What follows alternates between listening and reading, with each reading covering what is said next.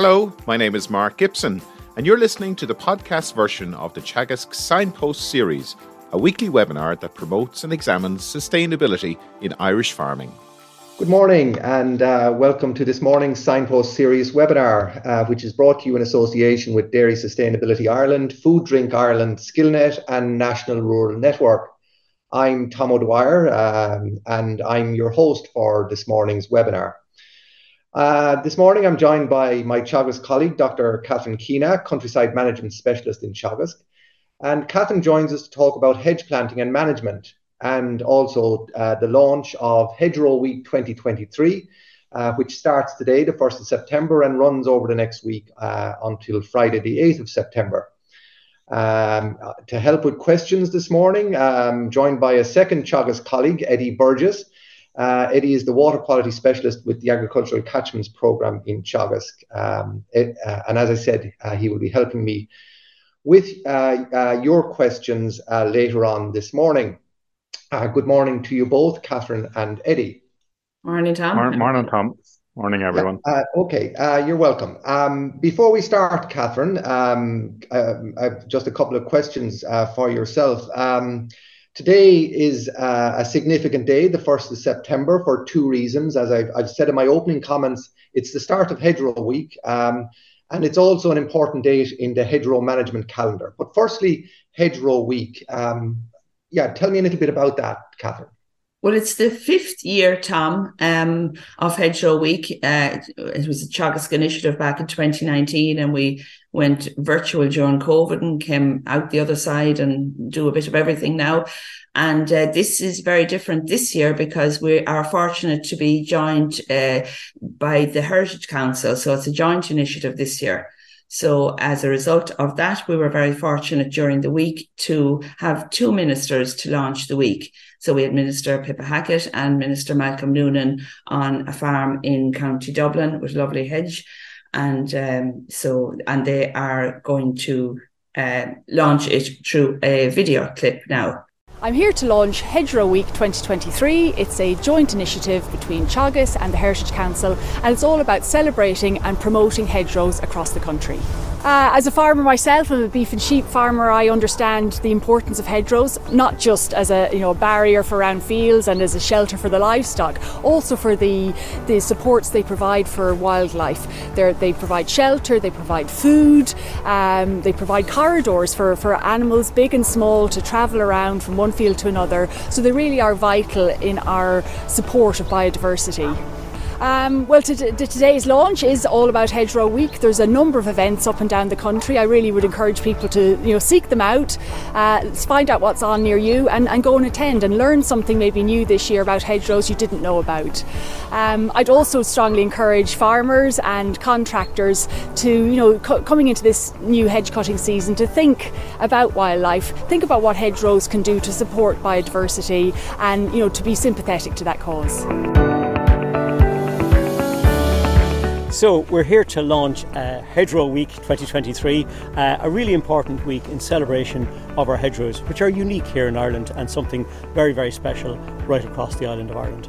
Our hedgerows are hugely significant. They're important corridors for wildlife, they're important for foraging, for food, not for just for other creatures, but for us as well. And it's beautiful to be here in this lovely farm here today to look at these hedgerows rich with blackberries and lots of other fruits as well. Hedgerow Week is a joint initiative of Teagasc and the Heritage Council. It's really important, uh, hugely significant in terms of our culture and in terms of our biodiversity. Uh, I would encourage farmers, would encourage wider community to get out and look at the events in their area, get out and celebrate our hedgerows throughout Hedgerow Week 2023.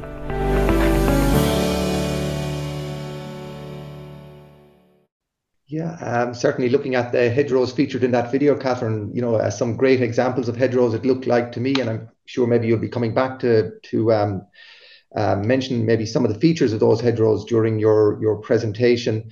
Um, but just also before I uh, uh, we, we go to your presentation, I also mentioned that the 1st of September is a significant date in the hedgerow management calendar.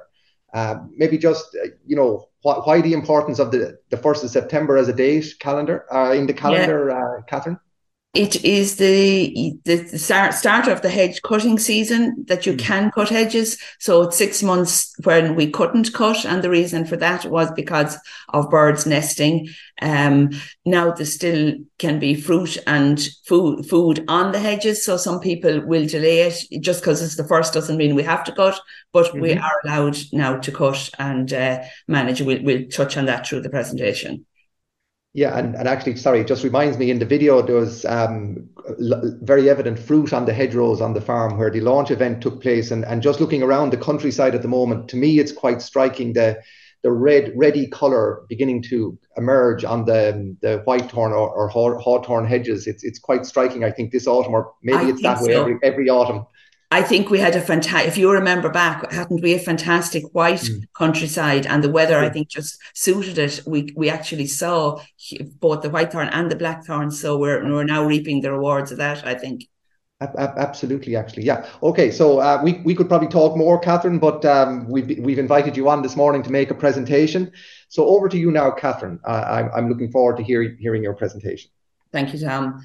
Um, so again, just to, to reiterate about Hedgerow Week and uh, some of the events, I'm going to briefly go through what's on and, and I'm grouping them into, into, three different lots.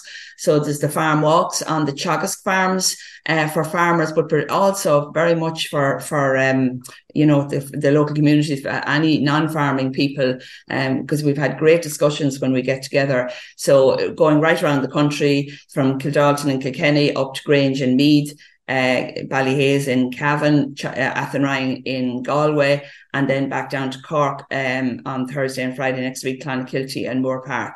So this, you know, we're, we're in every region anyway. All farm walks start at 11 and, you know, an hour and a half or whatever um, to, to go through that.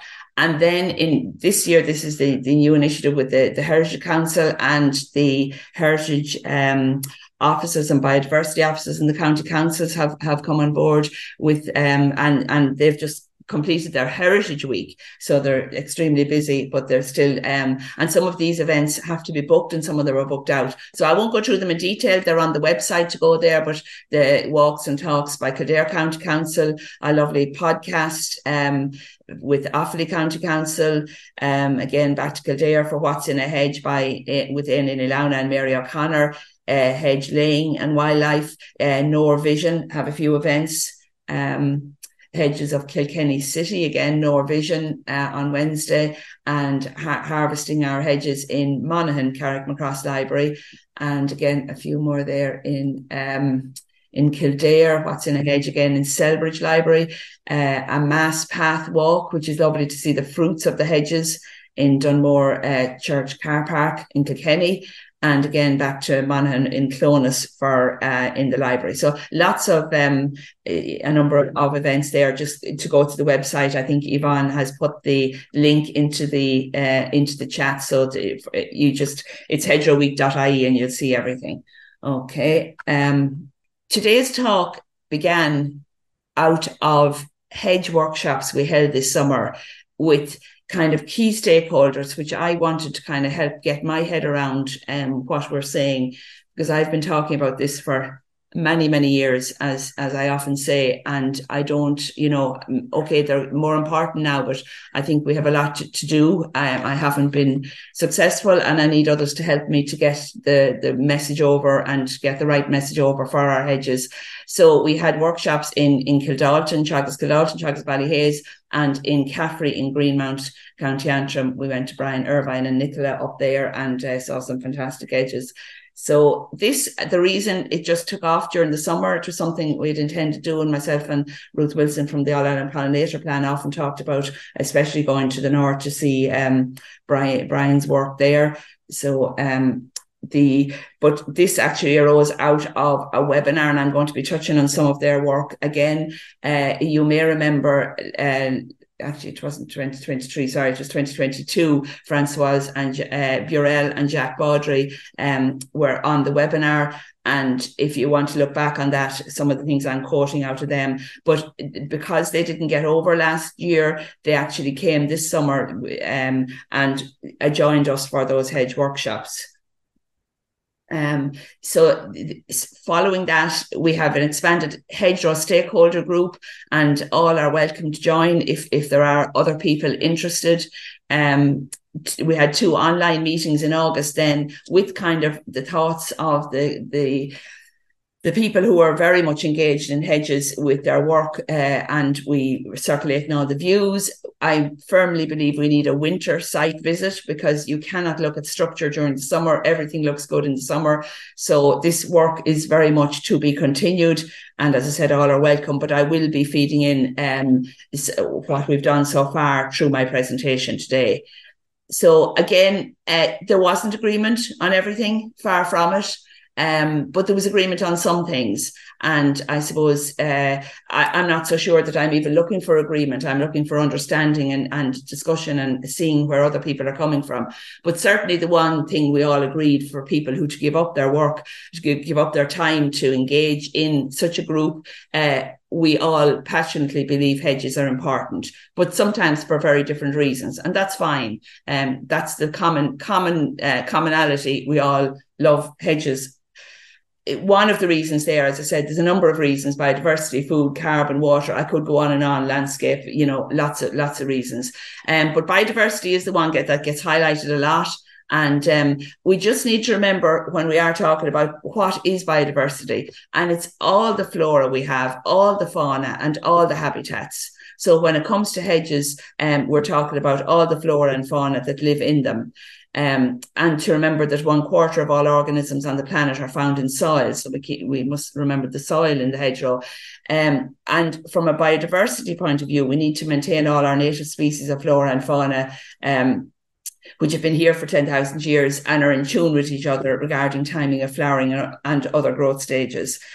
And uh, Dumont, one a paper uh, in 2005, warned of the dangers of aesthetically pleasing or charismatic species being favoured over ugly ones. Um, so when we're when we're people who understand and are interested in biodiversity must think of all, and a single species focus can be dangerous. Um, you can think of lots of examples where what's good for one species isn't good for another, and that's you know um, that that we just need to keep that in mind when we're we're talking about hedges. Uh, we have six hundred eighty nine thousand kilometers of hedges. Uh, we're using a very broad definition of hedgerow from earth and bank with um, some vegetation to stockproof hedges and all in between, such as the picture we're looking at there. So um, it's it's a it's a beautiful picture, but uh, some people would say that's not a good hedge, and you know it isn't worth keeping. Um, but I suppose my point is that we're thinking when my my biodiversity hat is on, um, I'm I'm seeing lots of things there in the gaps in the soil, in the invertebrates, in in the um, the plants at the base, the mosses, the lichens, the fungi, the you know the invertebrates. So it's I'm just making the point that a hedge is about more than the hedge species, and it's about more than stock proofing. Um, so all all our existing hedges, and actually one of our farmers. Um, Brian Daniels on one of the calls, you know, his his only comment, which I think was powerful, was we should look after the ones we have because I think we were talking about planting and how to plant. But it was a very good point. Um, and again, just explaining why why we talk about native when we're talking in biodiversity, that again, the species that have been here for 10,000 years are in tune with each other. And, you know, the examples we know of the willow and the oak being, being so good because of all the invertebrates associated with them. And I suppose the other extreme to that is when you look at the ornamentals, which have a place in the world, um, in the garden, absolutely. Um, but ornamentals do not are not as good for biodiversity. They're bred for their looks, not for their biodiversity. And in general, they can be bred to to uh, withstand um, attack from from um, other other invertebrates. So I think in uh, ornamentals don't belong on, uh, on the farm certainly and i think we who who are fortunate enough to live in houses in the countryside need to be careful too about um uh, the what do you call it, garden escapees you know because it, it can be a problem so then when we are planting, we're talking about the from a biodiversity point of view, Irish provenance means plants grown from seed collected from Irish plants that have been growing in Ireland for the past 10,000 years. So, you know, when, when plants are grown from Irish seed, they are collected carefully from, um, from, from hedges. The origin of plants or seeds determines their adaptability, quality, and wildlife value so tree and again just explaining the trees of the same species adapted to different regions of europe can uh, bud burst flower and seed at different times. So a white thorn coming from eastern europe is not the same as a white thorn coming from ireland. Even though it's the same species it's not the same provenance. And irish birds mammals and insects have co-adapted with local irish tree species um, and then there is a word, and we're going to be talking about the acres planting in a while, Irish origin. So Irish tree seed sent abroad and seedlings re-imported may be called Irish origin, um, but they may be carrying pests and disease. So it's it's not as preferential as Irish um, Irish provenance. Okay, so again, I think it was a comment, one of the comments that uh, uh, Jacques Baudry came back to me with um, about we were we were arguing so much about what we should do um, he had the comment about it's important to say what we shouldn't do as well. Even though we always, I know in would be always trying to, to show net positively, but I think it is important. And now we're talking about healthy hedges because I think again in the group there's nobody that they in in the and there was about hundred people on that on that um, circulation list who came and went in the in the discussions, um, and there's nobody there would say we want unhealthy hedges. You couldn't, you wouldn't say that. So therefore, um, healthy hedges, um, we're very worried about uh, them about our hedges not being healthy, which uh, you know is not maybe clear to everybody because again, as I said, everything looks good this time of year, but um, we are concerned about the health of uh, so a lot of our hedges. So uh, three things, I suppose, would be my mission in life, um, more so than telling you how to do something, would be telling you, you know, to make it clear that it's not good to reduce the height of tree line hedges which create mushroom or upside down toilet brush hedges, like the hedge on the left there, um, you know, topped above the wire, and it's what it's not achieving anything. Uh, number two is not to overflail topped hedges, reducing the amount of vegetation, particularly on top of banks, um, as as on the picture on the right. And I don't have a picture for the last one, but not to push over hedges with a digger as an improper method of hedging. Um, those three would be my my no nos. I suppose apart from removing them, which we won't, we won't. Um, that's that's a given. So they would be the three points. So so again, just to touch on the hedging, um, this is what we want. If we're talking about hedging, and there's a lot of farmers hedging in in the under acres, this is what we want pure skill pure um, these hedges survive then for you know hundreds of years after this kind of treatment you know they can tolerate clean cuts you know, properly, no water left on them. Um, but bad hedge laying is bad. Uh, okay, the second thing then, um, I suppose that maybe we didn't, I won't say we didn't all agree on, but um, when you think about it from a biodiversity point of view, it is very very true that diversity is desirable and i think if there was one thing that um that francoise and jacques uh, left us with after the three hedgerow workshops when they summarized because their hedges are very different and all that but and they study the landscape very much so much more i think than than we do here. And diversity diversity diversity is the words that kept coming out. And in fact they sent me on about 50 um, uh, peer reviewed papers, which I can make available to anybody, especially anybody doing research on hedges. Um, but and I did look through them all for this presentation, and again, just some of the comments that that I pulled out uh, from from all the, from all their years of work with with with colleagues. So just again, within a landscape, the diversity of hedgerows, land use, and farming systems contribute to the diversity of species no single hedgerow can harbour all the local species uh, pool of a given group, for example, plants, birds, or insects. The use of a single criterion to define important hedges will be detrimental in the long run, as hedges with secondary functions may be removed, though these functions um, may appear important later or in a different context. And another point they came up with was, and it is true here in Ireland as well, that not all bird species re- react in a similar way to vegetation uh, dimensions and density. So again, summary is diversity is what we want, diversity of, of healthy hedges. So we've got that far. Now, just because we've mentioned the word removal, I thought it was an opportune po- time to make one point for it's really important for advisors and farmers to know that the uh, the, the the land the rules regarding landscape features have changed in 2023. So if a farmer removes a hedge, um, previously if they replaced it with the same length now it's twice the length which i think indicates the value of the older hedge is never going to be you, you can't replace and uh, you know a new hedge with an old hedge. It's not equal value so twice the length is is there now. And again i haven't covered it here now because i uh, but not to not to forget the eia as well. If you if a farmer is removing a hedge um, more than 500 meters or creating a field more than five hectares, which is more likely to happen than the 500 meters, you actually must look for permission. So just, but that change is what I want to highlight there um, to, to make, give practical information to people. Okay. So we've covered healthy, we've covered diversity, and now we're coming to bigger is better because that's another slogan that was strongly suggested. Um, I like it. Um, I was in in context. I like it.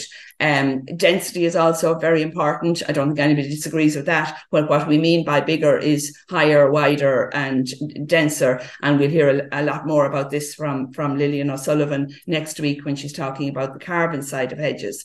Um, so the, the word you may be this was the kind of what I started off with first to try and get the message about the height up uh, um, uh, uh, was there was uh, again research showing that birds don't nest in uh, vegetation that's less than 1.5 meters uh, because they know the the uh, the birds of prey will come along on top or the uh, the foxes are will come along at the bottom so they don't nest near the top or bottom of the hedge they're always at eye level if you ever notice during the winter if you're out walking and you see the remains of the hedges so that's purely for it's some a general rule for birds nesting but obviously we want bigger. We've always said to leave the height as high as possible, leave the peak as high as possible. But for the topped hedges, we do want it topped, which we will come to in a moment.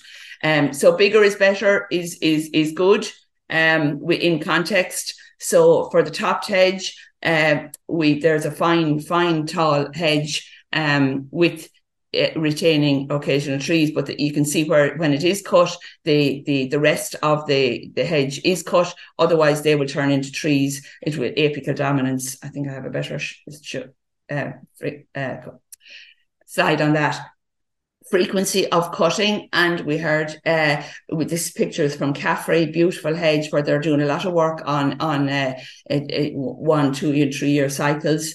Um, lovely flowers there um, beautiful hedge suits that kind of one. Um, now he did say it would be a little bit ragged after the three years. Um, so I suppose I the frequency of cutting is a very hot topic as well, and I, there isn't agreement on it. And I nobody's wrong. I suppose once you once you realize once you understand where other people are coming from, obviously there's more flowers if you leave if you if you don't cut it. You don't get much flowers until a few years. You know you don't get you don't get any after two years, maybe some after three. That that hedge was was flowering very well, I must say. Um, but some of the older hedges, uh, especially where there's uh, more than white thorn I would be concerned. Again, I'm going back to a webinar that you can refer back to there. This you, will get the links on this uh, this publication this um, webinar will all be put up on the website and you'll get the links to these previous ones if you have an interest in this. But this was one where we were talking about native provenance. And in particular, the point I'm going to make is about um, plant health, reducing the risks to the, to the hedges. And, um, Maria Cullen, the Society of, of, Irish Plant Pathologists, you know, was making the point. Again, I'm not going to read through this, but is is is very concerned about the health of hedges and in in particular to, to keep them uh, she is very worried about rough cuts and we've all seen terrible pictures of rough cuts so her her advice from the health point of view was trim hedges lightly and only when and where necessary um, so just that was the point I wanted to bring in here. So obviously it's like your garden hedge, you know, the way to keep the hedge better is to do it little and often. Um, if you have a, a different um, aspiration for your hedge, um, for flowers, that's a different. So it's it's a case of what do you want from each hedge, and remembering that diversity word. Um, so again, coming back to something that we don't want, and this is the one I think we can have most influence this week now with with uh, with the new hedges being planted.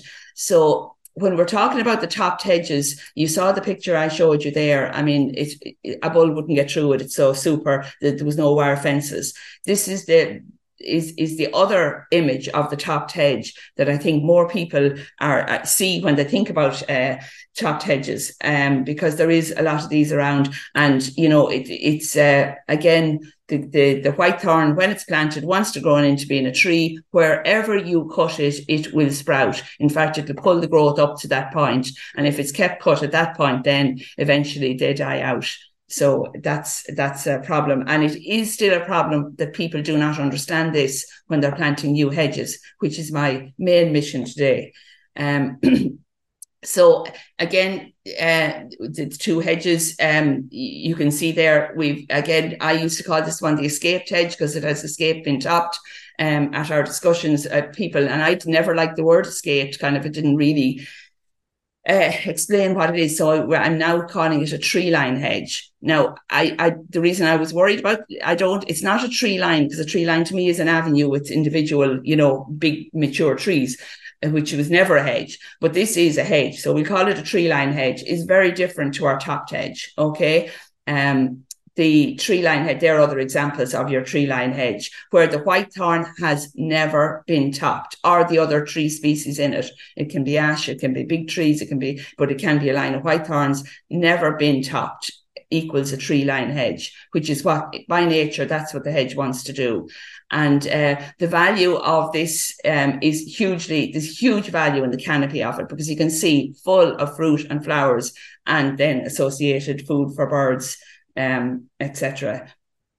So the best practice for this is not to, to just side trim it where necessary. Um, people talk about unmanaged hedges. I don't think there's such thing as an unmanaged hedge because if you walk away from the field, the hedge will come into scrub. Now, maybe it's cattle that's grazing it and keeping the, the hedge in tow. And maybe you don't call that management, but I, I would. Um, so, but so there's never any harm in side trimming a tree line hedge. Um, but the dan- the big danger is if if it's topped um at the wrong height. Now, if it's laid properly, that's a different story. We saw the picture earlier, but that's you know that's not a um the main way of managing our hedges. So these hedges, people still go in thinking. Uh, well, let's just go back to this picture here. Uh, you know, uh, oftentimes you'll see a farm, especially when it changes hand and somebody goes in, tidies up the hedge and they cut it off about four or five feet up and that is not good. And we need to be very clear on that. That is not good practice. And people think they're doing the right thing. So this is why I take it on myself. If I have failed to give that message over, um, it's it's it's a it's my it's my problem. Uh, then we go on to our top hedges. Again, the ones on the top are are super. The one on the right is super super because it was it really dense. Um, the one on the left was probably one that again these were all grown so um 200 years ago, and I would say 40 50 years ago when machines came in, they were were the, the one top of the left was top there because it's been managed sympathetically. Um, it's it's doing okay. It's not dying on its feet and it has been improved tremendously by leaving for the first time about five years ago that white thorn, which is now you can see the flowers on it and fruit on it. So every topped hedge, we're demonstrating that at the events this week and how to start to leave a, a, a white thorn and and one every year is the way I would like to do it. Now in CAFRE they were doing ten a year, and they were worried about them breaking off. And true to their word, I see one of our own broken off in a hedge. But at the same time, I, I like the idea of having one this year on a different height, then at a different, um, you know, a different stage of growth but the ones at the bottom are the serious problem. So, um, what we want to do is stop this happening. Our newly planted hedges. So the top hedges then has huge diversity in the base. You can see all the birds and mammals, etc., and the soil and all the things. And it can have now that's only an occasional tree there. It can still have some of the canopy benefits if it has the occasional tree, in particular a thorn tree. We were great in reps at leaving ash trees because they're they were good for firewood. But what we particularly want to demonstrate now is leaving a, a thorn tree first. Um, so the best practice management of the top hedges is to side trim from a wide base to a triangular profile, cut the growing point to prevent escaping, leave the peak as high as possible, at least one and a half meters, but as big as possible, as big and high, retain occasional thorn saplings and allow mature into flowering and fruiting trees, cut little and often. Now, my worry is that most of our hedges are actually not that dense at the base. So when Lilian is talking next week about topped hedges, I, I worry that I think um, and she she'd speak for herself next week that most of the topped hedges, because that's what we have in the country, are the tree line hedges which have been cut down and they are still stumpy. Um, this is a clearly one not so good. No flowers or fruit in that one. That speaks for itself. So no trees uh, left in it. But that's a very easy one to rectify. As I said, this autumn, if we could get every topped hedge in the country to leave one thorn, one bunch of thorns, is it it's not too much to ask. I think the problem is people, advisors and farmers say to me, I don't have a thorn tree. They don't understand what we're looking for there. So that's why we're demonstrating that this week. Um, okay, so for um for a sorry for hedge planting then just to go through because this is the there are 2000 kilometers being planted i think that's about 5000 farmers if i'm right um, a huge amount of plants been needed. There will be an issue there.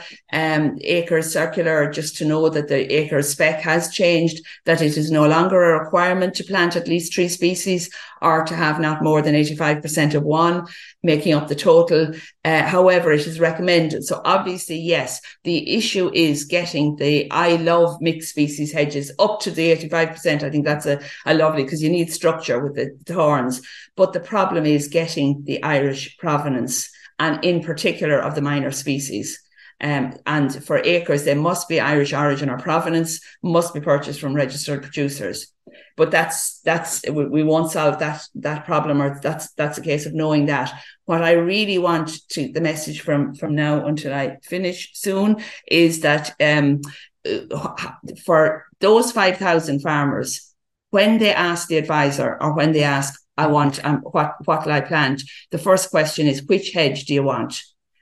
Uh, because they're being mixed up, and to understand that the white the, the whip in in in um, the advisor's hand there on the top of the left, its whole mission in life is to grow into being a tree, like the ones in the middle, and like the ones at the bottom eventually after 200 years. They are a line of trees. Um, that's apical dominance. That's what trees do. That's what white thorn does. But white thorn also thrives on being um, pruned, a, incremental cutting. We heard a lot about it in CAFRE. Um, it's it's it, it's just common sense. It's not about cutting. It's it's about not cutting back to the same point every year. It works superbly with our and this is the demos we have on our, on our ten Teagasc farms at this stage, where we're doing ten meters each year, so you can see the progression. So um, down at the bottom there was the one that has two seasons growth and has been cut once and multiplied to five, cut twice, multiplied to twenty five, and in February this year, we'll be cutting again. So you can imagine you'll hardly get into the hedge after that.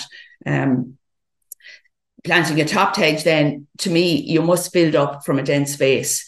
Choose, choose hedgerow species that tolerate trimming, plan for occasional whitethorn trees, uh, protect each of these with a tree guard. You can see my picture there. Um, I think when we did a huge amount of hedgerow work back in 06, um, we didn't get that message over because we didn't keep showing pictures of it uh, to leave the tree day one because people once they get into the pruners into their hand, they actually get passionate about um, prune everything and forget the tree. Now you can leave the crooked tree as we're doing in our existing topped hedges um, but if you're starting from the start, you may as well start at the, at the at the bottom, at the beginning. So then you prune it back and push compostable film over the prune stumps and prune each year afterwards. The more, uh, uh, providing you're doing the incremental cutting, the more you prune, the denser it'll be. And there's the picture there, and uh, that's what we'll be showing this week. Uh, the cost, compostable film suppliers, the, names are there. They'll be on the presentation afterwards. Uh, Samco and Maztec in Ireland um, so it's about 60, 70 cent per meter, depending on the width. I would go the wider, the better, unless you're going to do some walking down with vegetation. So then the uh, the opposite is to plant a new tree line hedge. Do not prune after planting, and then you cannot use the compostable film. Um, it's not possible to do it. You can throw down bark mulch, but not every farmer has it or can get it. We're trying sheep's wool. The sheep farmers have have suggested that to us, and I'd say it's going to work superbly. But never to top it I think this is the worry is that people, when they, those new hedges, when they're planted, um, when I ask, when they don't do the dense space at the beginning, and when I ask people what, what's their plans, oh, we'll top it later. And that is creating the upside down Toilish brush hedge. Um, mushroom hedge that we don't want.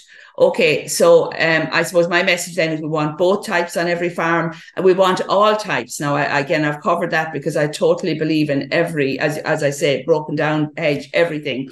But when you're planting a new hedge, I don't think you're going to plant or plan a broken down hedge or plan to do a, an earth bank. So you're probably going to want a, a, full hedge. And then you, this is where it's really important to size.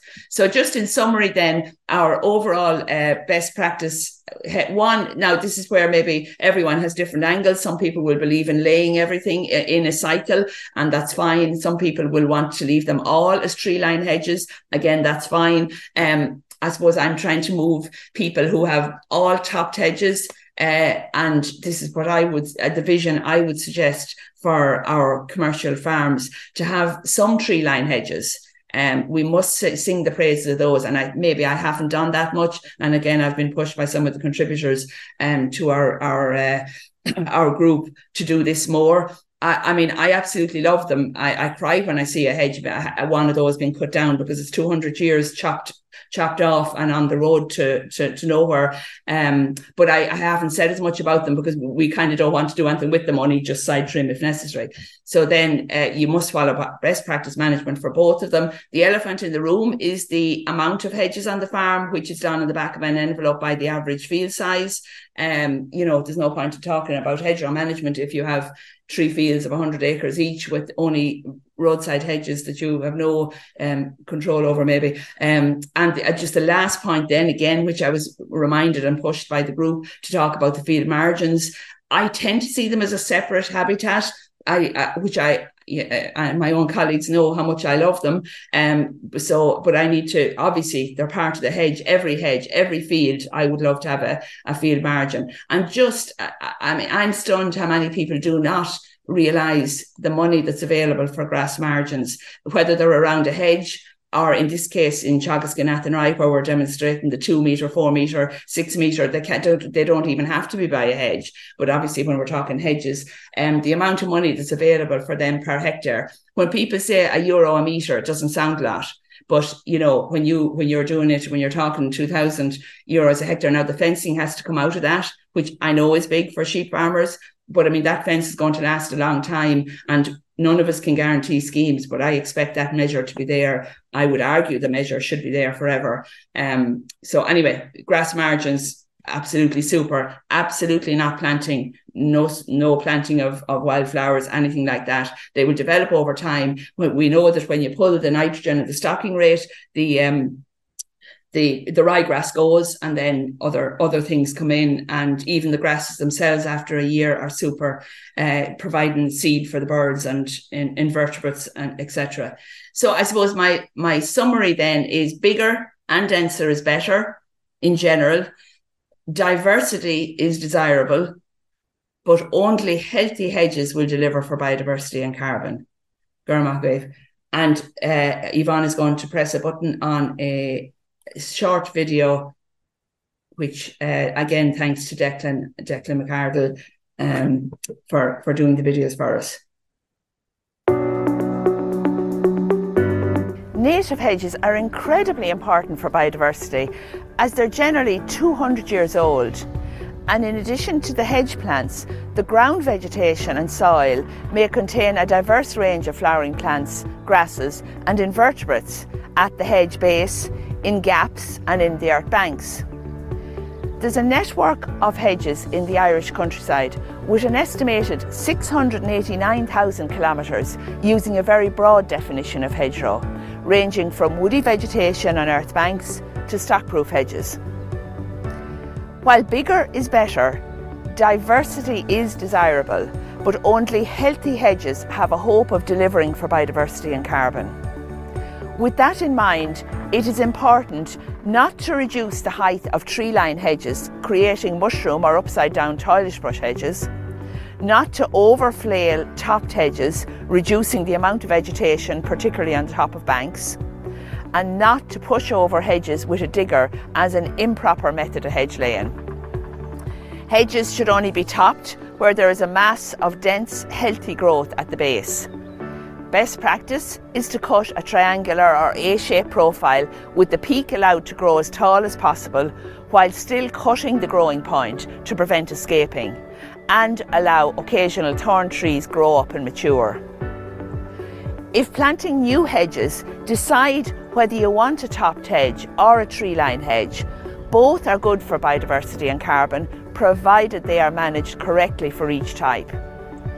For new topped hedges, newly planted whips are pruned at ground level and a strip of compostable film is pushed over the cut stumps, other than occasional thorn trees which are protected with tree guards. New tree line hedges are not pruned but allowed grow up and must never be topped. The biodiversity of tree line hedges is primarily in the canopy, full of flowers and fruit. Topped hedges with a dense base and laid hedges provide nest sites for birds with flowers and fruit on individual trees retained. A diversity of hedges, including tree line hedges and topped hedges, is desirable. Okay, so uh, well done, Catherine. A very interesting presentation. Um, so uh, just uh, there's a number of questions in the uh, being submitted by our viewers, a number of uh, additional ones submitted there while the video is playing. Um, so I suppose um, just a question to go back to a, an earlier part of your presentation. I'll, I'll, just ask one question, then I'll hand over to Eddie, Catherine. But just um, early on in your, as you were making your presentation, there was a question submitted um, from uh, sorry i've lost the name um, but membership of the stakeholder group you mentioned I, so there was a viewer interested in participating how, how do they how do they find out about joining that group yeah well con- contact me put it into the questions and answers or contact Teagasc okay. what's okay. the easiest all way right. to say it but all are absolutely welcome yeah Okay, so uh, yeah, so catherine.keena at teagasc.ie. Okay, yes, I, please. I yeah, your, your maybe Yvonne could put that into the chat there as well, if you yeah. don't mind. Okay, so Eddie, I'll, I'll hand over to you for the first couple of questions. Thanks, Tom. Um, Catherine, just uh, starting off with a few uh, management ones, really. Any tips on getting rid of briars and the ivy that are choking okay. a white thorn hedge? Yeah, uh, and watching all this, I love Ivy again. Maria Cullen has convinced me, um, and when she when she challenged me on it, I can I have seen a lot of hedges that are covered by it, but it is where the hedge is over managed, Eddie. It's I can see where the the ivy is clambering over it. If the hedge is healthy and a, a sufficient height and width and density, I have never seen a problem. So let the hedge grow up um, I love ivy, but we don't want it. It will literally cover a hedge. I do agree, and the briars. So uh, consider how to get the hedge a bit bigger and healthier. So, am I right in thinking, Catherine? Um, it's somewhat ironic. The question is asking how can you control it, and really the best method to control it is to leave it alone. Well, to to to let to leave the hedge alone. Correct, correct. Yeah, yeah, yeah. because they are super. But you, yeah, yeah, yeah. Um, and I suppose with Ivy, there was also a, a more of a comment um, than, than than a question, but um, from a beekeeper on um, in the new uh, electoral area in Wicklow, Wexford, uh, who who was saying that local authorities are allowing people to trim hedgerows um, at times of year that that would be detrimental when hedgerows are flowering, and that uh, they were just saying that you're doing great work in that area and creating people's awareness and, and But I suppose safety first always, Eddie. Yeah, um, yeah. You know, but yeah. yeah. Um, the, the, I, I think it came to it at the end of your presentation, but there was a a, a very detailed um, uh, outline of a scenario in Donegal on high ground where the difficulty in getting yes. uh, hawthorn species to grow. They're saying they can they, they can get blackthorn to grow, but they're finding okay. it very difficult okay. to get Irish provenance blackthorn, and they're asking um and given their experience on growing uh, what, what I would say are, are are are trees, what ones that you wouldn't coppice.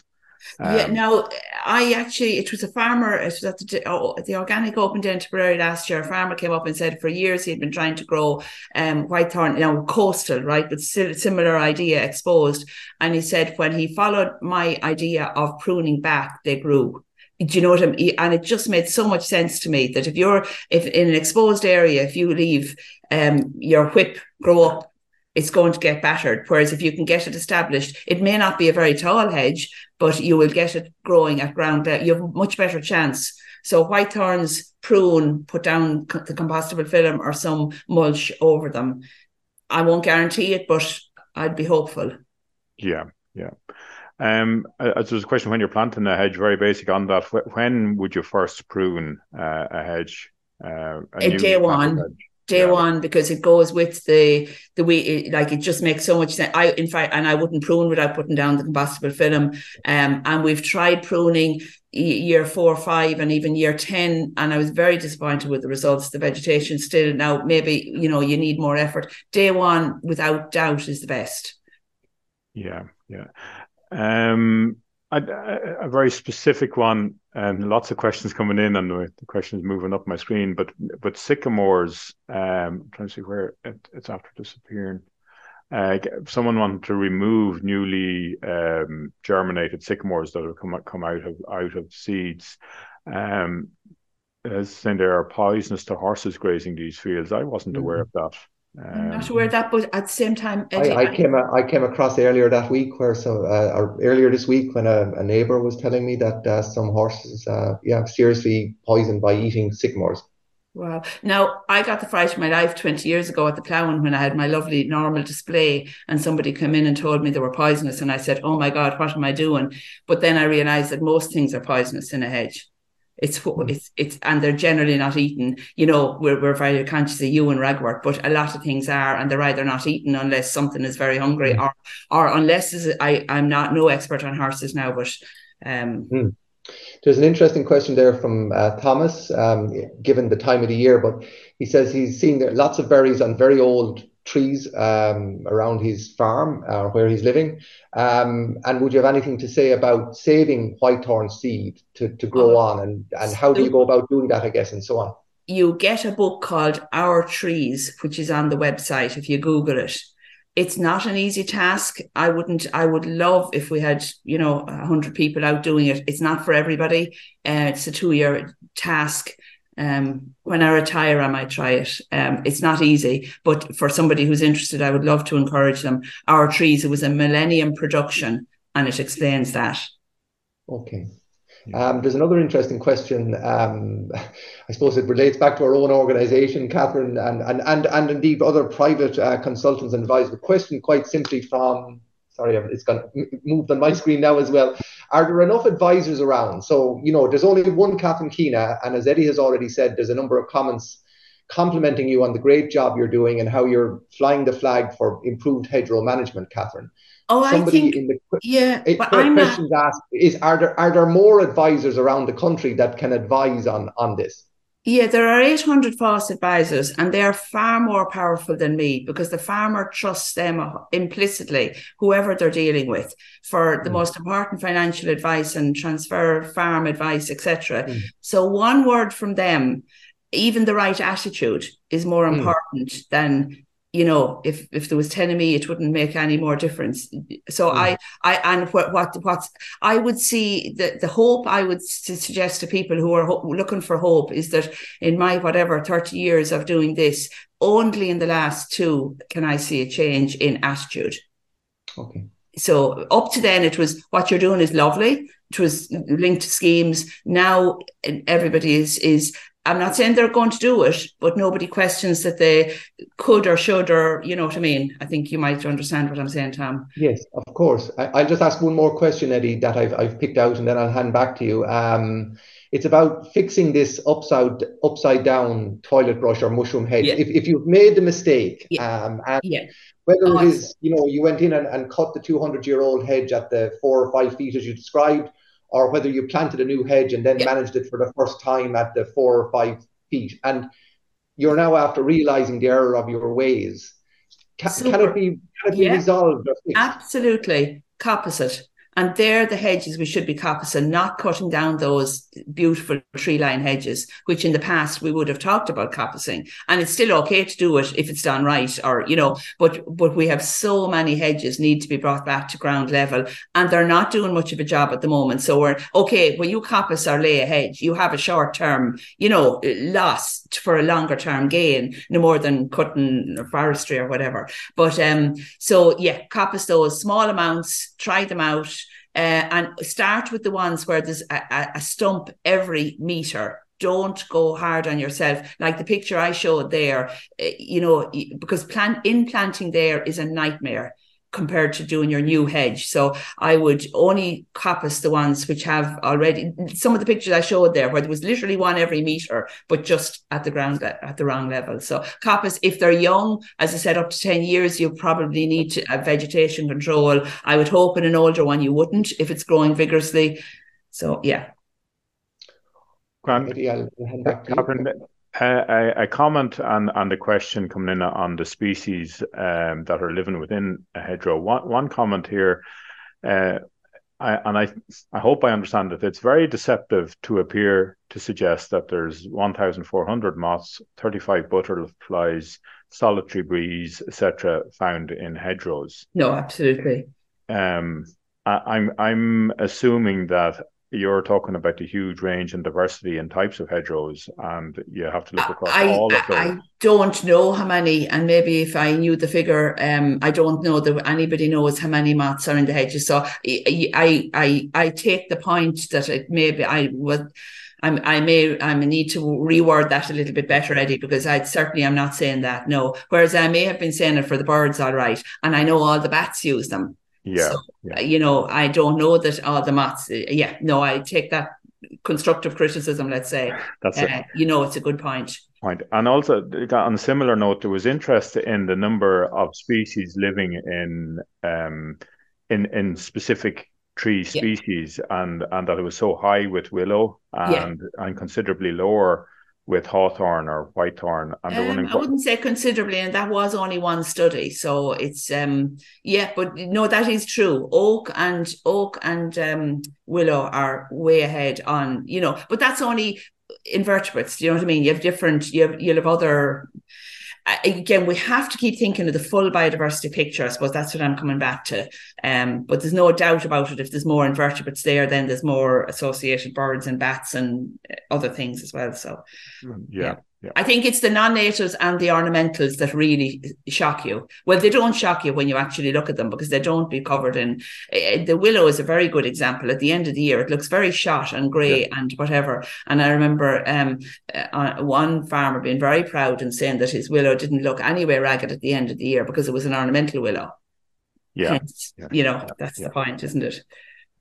Um, I, will three kind of connected questions. One from myself, um, and I'll hand back to Tom. Then, just you mentioned that there's nearly six hundred and ninety thousand kilometers of hedgerows across the country. I wonder how do we know that? Stuart uh, Green and colleagues, our own colleague Stuart and the EPA through the remote sensing. In fact, I had meant to show up his map, um, and we have the figure for county, and he has the figure for um, uh, what he calls unmanaged and managed. Now, I would call them tree line and topped. I, you know, we, I'm not sure. Yeah, yeah. No, no, the figures are there, uh, uh, Eddie. Super. And and do we know, following on from that, then, do we know uh, how the amount of hedgerow nationally has changed over time? Have more hedgerows been removed? Like I recall doing a project um, many years ago, looking at hedgerows when the Ordnance Survey first mapped the country in, in the mid 1800s, yeah. and again looking at the same area in the early 1900s, and the amount of hedgerow had increased significantly over that period in the area that I was looking at, which is in the Carlow, Wicklow, Wexford uh, region. But um, do we know nationally how hedgerows have changed since the war? Um, I don't know. Now Lilian works closely with Stuart, so I'd say that'll be a question for her next week. Um, it's, it's it's all there, Eddie. Whether anybody's yeah. pulled it out or not, you know what I mean. And and finally, and, and I think it's what you're doing today. There's a question on um, people, I suppose, looking at grazing platforms and electric fences on on big dairy farms. And is, is there more we can do to encourage um, that sector to to plant hedgerows. Yeah, that's and, why I, I what we're at. I'm guessing average field size. We need that metric used on every farm. It's very simple. That you know it, it, where the where the corridors. I, I, don't think I talked about the corridors. The fact that birds, bats, bees, everything goes along corridors. Now there could be grassy margins, which is super. But um, yeah, so your average field size surrounded by uh, an average. I stress average because again, going back to the diversity, I'm never talking about a restriction on a big field or anything like that but average field size is uh, huge. My own my own study in Waterford, like uh, the average varied from from 1.2 hectares up to 33 hectares. And and that yeah, that says yeah. it all. And the benefits there for biodiversity also tie in with my own area of work with water quality. I know we have a PhD student who did a paper many years back in the catchments program showing that there was a direct relationship between I, field size and. I and do refer to that. Yeah, hedge landscape is better. Yeah, better. I agree, Eddie. Yeah, yeah. Tom, I'll hang, hand over to you. Yeah, this this is an interesting question, I suppose, uh, particularly given um, the the cost of living crisis that we all hear about and the price of uh, home heating fuels. Uh, uh, Tim says that uh, traditionally people harvested whitethorn hedges for domestic fuel. Any recommendations? Um, uh, in, in, in regard to that, Catherine, an unusual one, but you no, know, I, I, I suppose that, that does that tie in with laying and coppicing the hedges over the winter. Yeah, time, it, it can do. Um, I mean, it's usually ash people go for. I, I haven't heard of, but you, will find all wood. Yeah, no, no great comment other than it's super to use. I mean, that's what they do in France. That's their number one. Where uh, Jacques and Francois talk about that, you know, who has the right to get the wood out of the hedge? Is it serious okay. or was? So maybe more so here, and the more more people use them for all these different angles, the more I'd be happy. Okay. Okay. And going back to coppicing, then again, there was a question. Um, is it necessary to coppice, you know, an entire length, say, of maybe 100 meters, you know, st- from beginning to end, or could you coppice every four um, whitethorn on, on a rotation. Yeah, I look at ideally you do it 10 meters a year, but from a fencing and a practical point of view, you're probably going to do a full uh, side of a field. But I yes. would, if, if you've a doubt, I would actually do that three or four. I always, even the pruning for the new hedge, I, I do beg every farmer that talks to me to do a meter and I'll guarantee he'll be going back doing the rest of it the next year, if you know what I mean. So try yeah. out a little bit, but obviously then practicality comes into yeah. it if you're getting in a big machine or whatever. Okay, yeah, that's that's that's a good recommendation actually. Um, a try a trial and or a pilot the first year, see how it works, and then and then um, yeah. uh, t- take on the project in its entirety. Then maybe the following autumn. And maybe the final question then, and kind of relates to that, uh, Catherine. Uh, I guess if you are laying and coppicing, you are going to have create green waste. Yeah. And just reading the the Farmers Journal this week, it, it talks about that um, the, the the permission is now uh, granted again for one final year. It stresses uh, for farmers to burn green waste. But there are alternative ways of dealing with green waste. And that's the question I want to put to you, my final question. Yeah. What are the alternative ways of, of, of uh, handling or dealing with green waste when you do undertake uh, coppicing or indeed hedge laying? Well, I, I have two very good ones. One is is um, to mulch it. Now that does cost getting a mulcher, and I mean if it's a small amount, it may not be economical. But if you mulch it, you have you know it's a valuable commodity, so that's a possibility. Um, but if you want a zero cost method that's good for biodiversity, good for the environment, is to find a heap and leave them in it let them rot down naturally. They'll become a habitat as they're as they're rotting down. Uh, we have to get away from this neatness. We have to empower people to know that it's okay to do it because that's what mm-hmm. people would say to me. Oh my goodness, somebody will say it's untidy. You know, mm. it, it's not. Uh, so if you have a place and not now a, a, valuable habitat or a bog or anywhere, but a corner of a field, if you can, um, a heap of wood rotting down is super for the environment and doesn't cost you anything. Okay, thank you very much, Catherine. That has been um, a highly um, informative, um, uh, uh, broad presentation and uh, question and answer session. Um, there's many more questions on the Q and A. Um, unfortunately, we haven't been able to get to them all, um, but I think we've asked the question, the questions which provide a flavour of the of the overall questions uh, posed. So thank you very much, Catherine, and uh, thank you to Ed, my colleague Eddie as well for your help with the questions. Uh, just to let you, our uh, viewers know uh, that next Friday, as and Catherine has mentioned this, uh, Dr. Lilian O'Sullivan, a research officer from Teagasc, uh, will um, take part in the webinar. And uh, she will talk um, next Friday about harnessing our hedgerows for the future. She, I, I, suspect she'll be talking about um, storing carbon in hedgerows and so on. thank you very much for joining us in this morning. I hope you have a great weekend. And thank you to Yvonne Marr for uh, producing this morning's broadcast. You've been listening to the podcast version of the Teagasc Signpost series, the weekly webinar that promotes and examines sustainability in Irish farming. Don't forget to join us live every Friday morning for our latest webinar. For more, visit teagasc.ie. And you can also rate, review, and subscribe to the Signpost series on Apple Podcasts, Spotify, or wherever you get your podcasts from. I'm Mark Gibson, and thanks for listening.